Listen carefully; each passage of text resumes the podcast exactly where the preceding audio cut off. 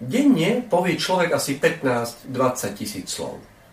Naša reč je často hlavným a dokonca jediným prostriedkom, ako sa vyjadriť a komunikovať so svetom a ľuďmi okolo nás. Isté, existuje reč tela, či reč posunková, ale naše slova sú často najdôležitejšie. Nie je to prekvapením.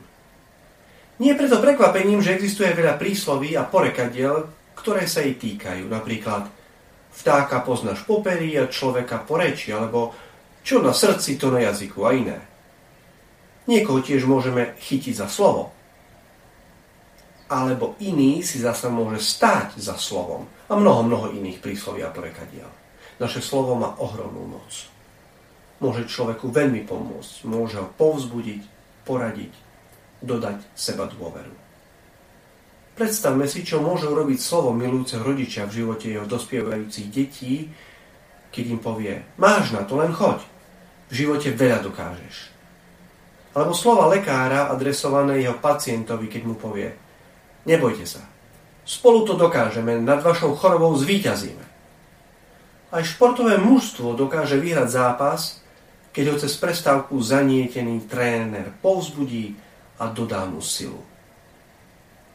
Rovnako je však pravda, že necitlivo vybrané slova dokážu človeka veľmi, veľmi zraniť.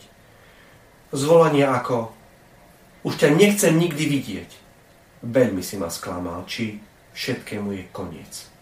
Naozaj tnú do živého.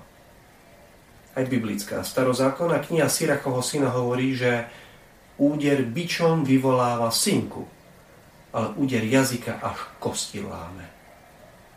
Ľudia sú dokonca schopní si siahnuť na život, pretože im niekto niečo zlé povedal. Možno je teda dobré si dnes pripomenúť, aké veľké schopnosti má náš jazyk a naša reč. Vážiť naše slová je celkom určite prejavom múdrosti a zrelosti.